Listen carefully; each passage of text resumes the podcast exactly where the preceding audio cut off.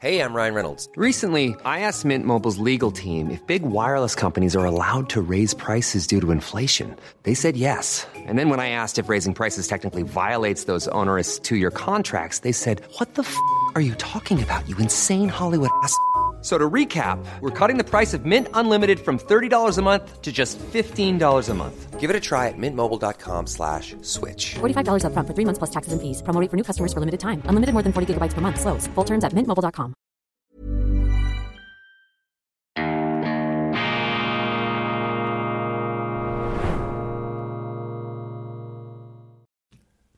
Grüezi miteinander, ganz herzlich willkommen und einen wunderschönen guten Morgen, meine sehr verehrten Damen und Herren, liebe Freunde, vor allem in Deutschland und in Österreich. Ich begrüße Sie hochmotiviert zur internationalen Ausgabe von Weltwoche Daily, die andere Sicht, unabhängig, kritisch, gut gelaunt und heute wieder von Anfang an mit intaktem Ton am Dienstag, dem 7. November 2020.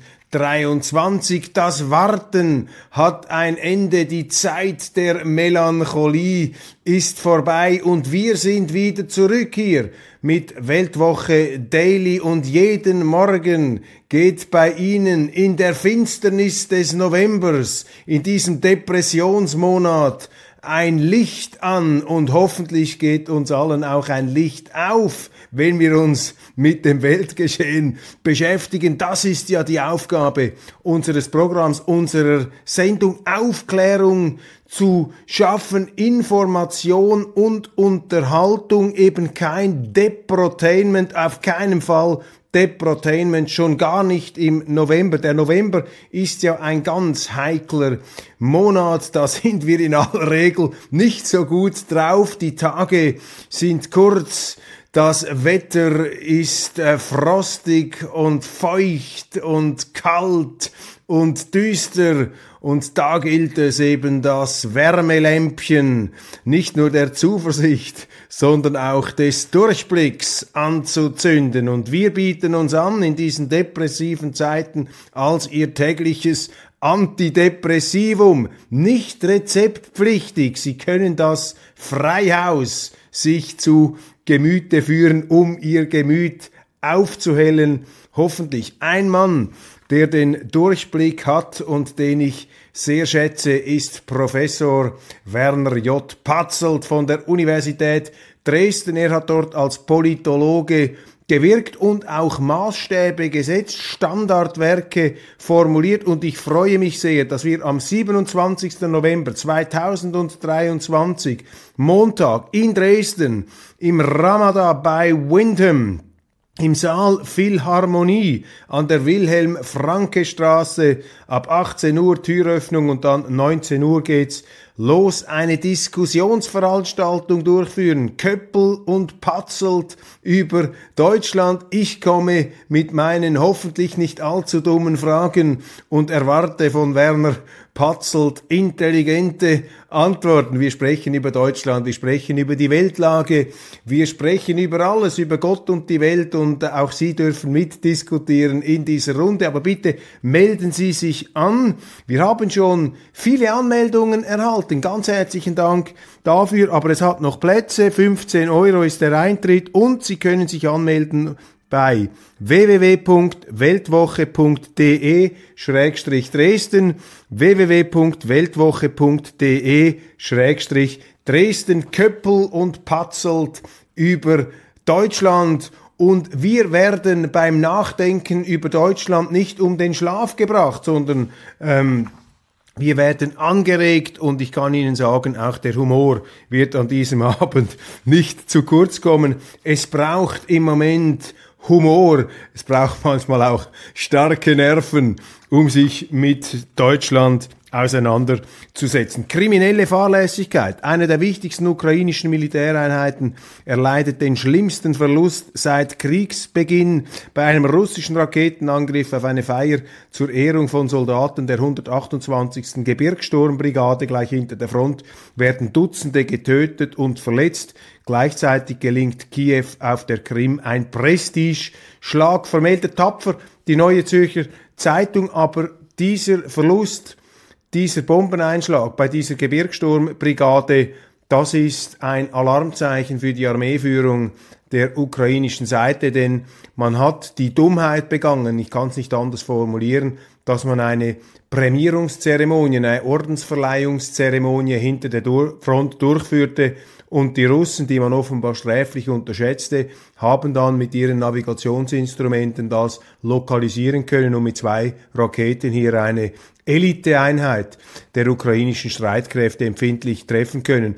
Und dadurch ähm, verschlechtern sich natürlich die Aussichten der Ukraine immer mehr. Es gibt ja da Auflösungserscheinungen geradezu um Präsident Zelensky herum, sozusagen die ähm, innerste Kommandobunkerzentrale, der innerste Zirkel verbreitet noch Durchhalteparolen, die sich äh, zuweilen etwas skurril anhören. Andere Exponenten, etwa der äh, oberste Befehlshaber Salushny, der, der ähm, auch immer wieder interviewt wird, ähm, setzt andere Akzente und Experten und Fachleute interpretieren da die jüngsten Zustandsbeschreibungen ähm, der äh, ukrainischen Seite als nicht sehr vertrauenserweckend, um nicht zu sagen besorgniserregend. Es zeichnet sich einfach ab, dass diese ukrainische Offensive, was wir ja schon länger sagen, gescheitert ist. Ähm, dazu passen jetzt auch Befunde des amerikanischen Generals Ben Hodges. Es gibt einen deutschen Dozenten in der Schweiz, äh, der da an der ETH auch wirkt, an der Eidgenössisch-Technischen Hochschule, Markus Keup. Wir haben über ihn berichtet. Er hat sich kürzlich äh, an einer öffentlichen Veranstaltung sehr abfällig über die Weltwoche geäußert, wie er sich generell sehr abfällig über Leute äußert, die seine nachweislichen Fehlprognosen beim Namen nennen. Und ich staune immer wieder, mit was für einem fast schon wieder bewundernswerten Selbstvertrauen sich da deutsche Dozenten in der Schweiz aufspreizen, um da den Schweizern und vor allem den Verfechtern der Neutralität, der neutralen Schweiz, die Leviten zu lesen und die da sozusagen ins moralische Schandeckchen stellen zu wollen. Ich versuche mir dann immer auszumalen, wie es herauskäme, wenn ich jetzt in Deutschland als Angestellter einer Hochschule permanent über die Deutschen herziehen würde und jeden Deutschen, der eine andere Meinung hat als ich, sofort als einen schlechter Deutschen, als einen Dunkeldeutschen geradezu betiteln würde. Ich glaube, das käme nicht so gut an, wenn da die Schweizer peitschenknallend mit der Herrenreiter-Attitüde einfliegen, einfahren würden, kavalleriemäßig sozusagen in der Bundesrepublik. Zu Recht würden Sie wohl sagen, von diesen Schweizern wollen wir nicht sehen, die können wieder abfahren, die können nach Hause gehen. Aber es ist schon erstaunlich. Es gibt nicht wenige Deutsche, aber ich will euch da nicht in Sippenhaftung nehmen, aber es gibt da doch einige Deutsche, vor allem im pädagogischen äh, Bereich, die dieses Lehrer-Lempel-Syndrom nicht loszuwerden scheinen. Markus Keup, ohne ihm zu nahe treten zu wollen, scheint mir etwas ein Vertreter dieser Spezies zu sein. Über 100 britische Firmen haben zugegeben, sich nicht an die EU-Sanktionen gegen Russland zu halten, diese Sanktionen zu brechen. Das ist eben auch die Realität dieser Art von steriler, angeblich steriler hygienischer Kriegsführung der Sanktionen des Wirtschaftskriegs, übrigens eine der brutalsten Formen des Kriegs, weil er nicht einfach nur das Militär trifft, sondern letztlich darauf abzielt, die Zivilbevölkerung auszuhungern. Man gibt sich da immer wieder gerne wohlfeilen Illusionen hin und meistens funktioniert eben auch nicht, funktioniert es eben auch nicht, wie das Beispiel hier zeigt. Viele britischen Firmen ähm, sind äh, gar nicht äh, dabei bei diesen Sanktionen, beziehungsweise brechen sie und geben es sogar zu. Die Financial Times meldet, von äh, der USA bis zur Ukraine, der Gaza-Krieg werde die Welt verändern und zwar zugunsten von ähm, Politikern wie Wladimir Putin und Donald Trump. Interessant, dass die da im gleichen Atemzug genannt werden, sind sozusagen die beiden Schreckgespenstnamen für jetzt die sich äh, für aufgeklärt und liberal haltende internationale Elite, Putin und Trump, die beiden Anti-Figuren. Aber äh, sehr interessant, ist das so, dass dieser Krieg die Welt verändern wird, dass die nächste Zeitenwende, die wir sehen werden, ich bin da immer etwas vorsichtig. Ich glaube nicht, dass es Zeitenwenden gibt. Ich glaube, die Zeit ist ein nicht enden wollender, nicht abreißender Fluss, eine Kette von Ereignissen, von Ursachen und Wirkungen, von denen wir leider nur einen kleinen Ausschnitt, wenn überhaupt, jemals begreifen können. Denn der Mensch kennt auch seine Zeiten nicht. Sie erinnern sich dieses schöne Bibel Zitat, also offenbar versuchen da jetzt doch schon einige Deuter und Zeitdiagnostiker und Publizisten und Meinungsgeneräle in diesem Gaza-Krieg die nächste Zeitenwende auszumachen, nachdem die letzte Zeitenwende vor einem Jahr sich nicht als ganz so zeitenwendig herausgestellt hat, sondern einfach als Beispiel für einen herkömmlichen, schrecklichen, fürchterlichen Krieg, der wie alle Kriege seine Ursachen hat. Und man muss halt auch bereit sein, über diese Ursachen zu reden, was ja heute äh, nicht ähm, automatisch mehr der Fall ist. SPD-Chef, Migrationsgipfel im Kanzleramt, SPD-Chef Lars Klingbeil, offen für Asylverfahren außerhalb Europas. Dies sei ein gangbarer Weg. Die unionsgeführten Länder und der grüne Ministerpräsident von Baden-Württemberg, Kretschmann, wollen offenbar gemeinsam für dieses Modell werben. Ich warne davor.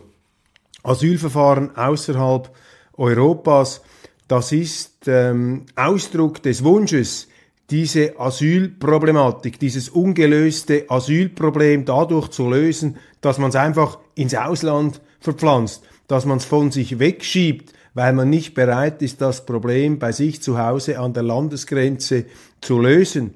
Und wenn Sie das einfach ins Ausland verfrachten, dann werden Sie dort die Asylverfahren haben, die in aller Regel mit vorläufigen Aufnahmen und humanitären ähm, Faktoren und Berücksichtigungen enden und die Asylbewerber kommen dann trotzdem irgendwie ins Land, beziehungsweise die Nachfrage nach Asyl wird sich erhöhen, weil die Strecken kürzer werden zu diesen Ticketschaltern, zu diesen Außenposten des Asylantismus in Europa. Und diese ganze Asylmisere führt uns eben vor Augen, dass das, was, was als humanitär bezeichnet wird, eben nicht zwangsläufig human ist. Humanitär ist die Nonchalance, ist das nicht Ernstnehmen der Asylgesetze und das ist eben alles andere als human, weil man dadurch Anreize setzt, dass sehr viele Menschen sich in Bewegung bringen, übers Mittelmeer gehen und einige davon, nicht wenige davon, sterben, ertrinken dann auf ihren baufälligen Kähnen. Und das ist eine Scheinlösung, meine Damen und Herren. Sie haben alle Gesetze, Sie haben alle rechtlichen Voraussetzungen, allein es fehlt der Wille, dieses Asylproblem zu lösen. Etwas schockiert hat mich heute Morgen der Artikel in der Welt. Lehrer zu Antisemitismus. Zitat. Über Judentum können wir schlicht nicht mehr sprechen. An Schulen wird Terror gegen Israel befürwortet. Kinder artikulieren Judenhass, den sie aus ihren Elternhäusern mitbringen. Über das Judentum zu sprechen ist teilweise unmöglich. Lehrer bemühen sich, Fakten zu vermitteln, trotz teils lückenhafter Ausbildung. Hier erzählen drei aus ihrem Alltag. Ein sehr bewegender, ein aufrüttelnder Artikel in der Welt. Gratulation an die Kollegen.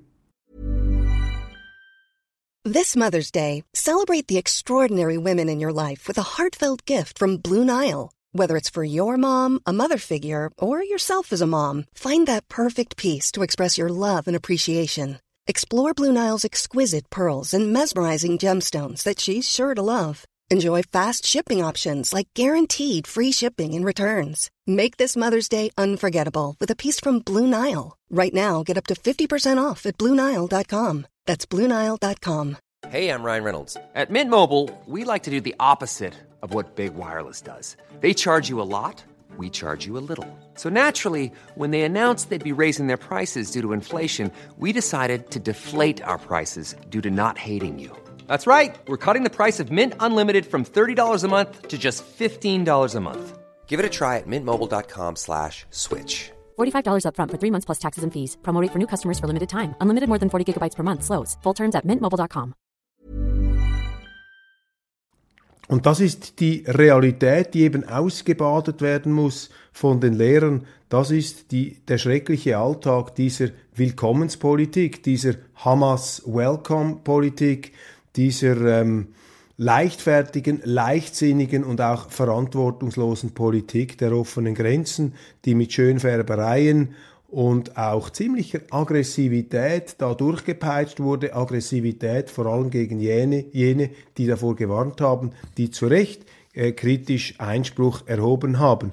Aber was diese Lehrer da erzählen in der Welt, ist ein Ausschnitt und zeigt, wie sehr sich da eine Parallelwirklichkeit in Deutschland ausbreitet und die einzig gute Nachricht in diesem Zusammenhang, auch in diesem Zusammenhang ist, dass äh, dieses Thema jetzt mit dem importierten Antisemitismus, dass dieses Thema vielleicht dazu dienen könnte, die Leute aufzuwecken und auch in der Politik und in der Öffentlichkeit jene Mehrheiten zu schaffen, jene Stimmung zu schaffen, die dann die Politiker, opportunistisch wie sie sind, dazu bewegt, diese Probleme endlich ernster zu nehmen als bisher. Krieg in Nahost. Israel kündigt Angriffe auf Tunnel und Bunker der Hamas an. Übrigens interessant, ich habe ein Interview gemacht mit unserem Nahost-Korrespondenten Pierre Heumann. Sie finden das auf unserem Online-Kanal, auch auf YouTube. Und da finde ich ähm, monströs, dass die Hamas explizit ausdrücklich gesagt hat, wir nehmen keine Zivilisten, ähm, Palästinenser in unsere Tunnels auf, die sind ausschließlich für uns. Die Hamas, eine Terrororganisation, die nicht davor zurückschreckt, die eigene Zivilbevölkerung als Geisel zu nehmen. Und ich beobachte da draußen nach wie vor eine gewisse Hartherzigkeit gegenüber diesen israelischen Befindlichkeiten und eine Missachtung oder eine Geringschätzung, eine Relativierung, eine Verharmlosung geradezu jener Gräuelattacken vom 7. Oktober ähm, die man sich einfach plastisch vor Augen führen muss. Ich meine, was erwartet man von den Israelis? Sollen sie sich einfach abschlachten lassen? Soll man das akzeptieren, dass die Hamas da ausschwärmt, Israelis umbringt, sich nachher hinter der eigenen Zivilbevölkerung versteckt, sich einbunkert in Spitälern, Schulen, Wohngebieten und nichts machen und dann einfach direkt an dem Verhandlungstisch sitzen? Und was ist mit den 240 Geiseln, die noch immer noch festgesetzt sind?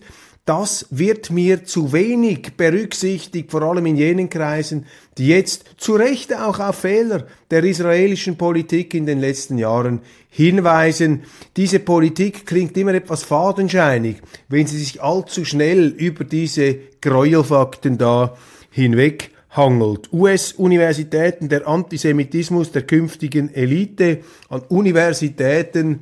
Universitäten sind einfach Brutstätten der Ideologie. Und das sehen wir jetzt auch an den höchsten amerikanischen Unis, selbst in Stanford, an dieser Elite-Uni hat es Sprechchöre gegeben zugunsten der Hamas. Jetzt muss man sich das einmal vorstellen. An diesen Tempeln der Aufklärung, der Bildung werden derart finstere Parolen ausgegeben. Das zeigt ihnen eben, dass Studenten oft die verblendetsten und blindetst, blindesten Individuen sind, da meistens verhätschelt mit Stipendien und aus besten Familien kommend, sind sie nicht in der Lage, offensichtliche Realitäten zu sehen und die Universitäten als Brutstätten fürchterlicher, finsterer, dunkelster Ideologien hier des Antisemitismus, das ist ja nichts Unbekanntes. Das haben wir immer wieder gesehen, dass äh, Studenten äh, fanatisch sind, auch in den 20er und 30er Jahren des letzten Jahrhunderts in Europa. Oder nehmen Sie die chinesischen Schüler, da diese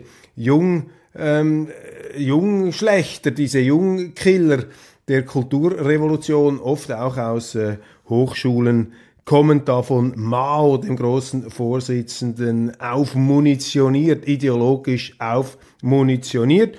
Und was den Mainstream-Journalisten etwas zu denken gibt, was sie geradezu wurmt, ist, dass sich der Ministerpräsident von Ungarn, Viktor Orban, so vorbehaltlos hinter Israel steht. Das passt eben nicht ins Bild dieser Orban-Kritiker. Habe fast etwas den Eindruck, sie hätten das gut gefunden, wenn der jetzt auch in der Phalanx der Israel-Kritiker sich da aufstellen würde, dann könnten sie ihm nämlich auch noch das Etikett Antisemit anhängen. Aber das ist nun schwierig, das ist nun nicht möglich und das äh, löst Irritationen aus in diesen fest betonierten Weltanschauungen unserer Mainstream Kollegen. Eine wunderbare Nachricht. Eine 86 Jahre lang verschollene Schmetterlingsart ist wiederentdeckt worden.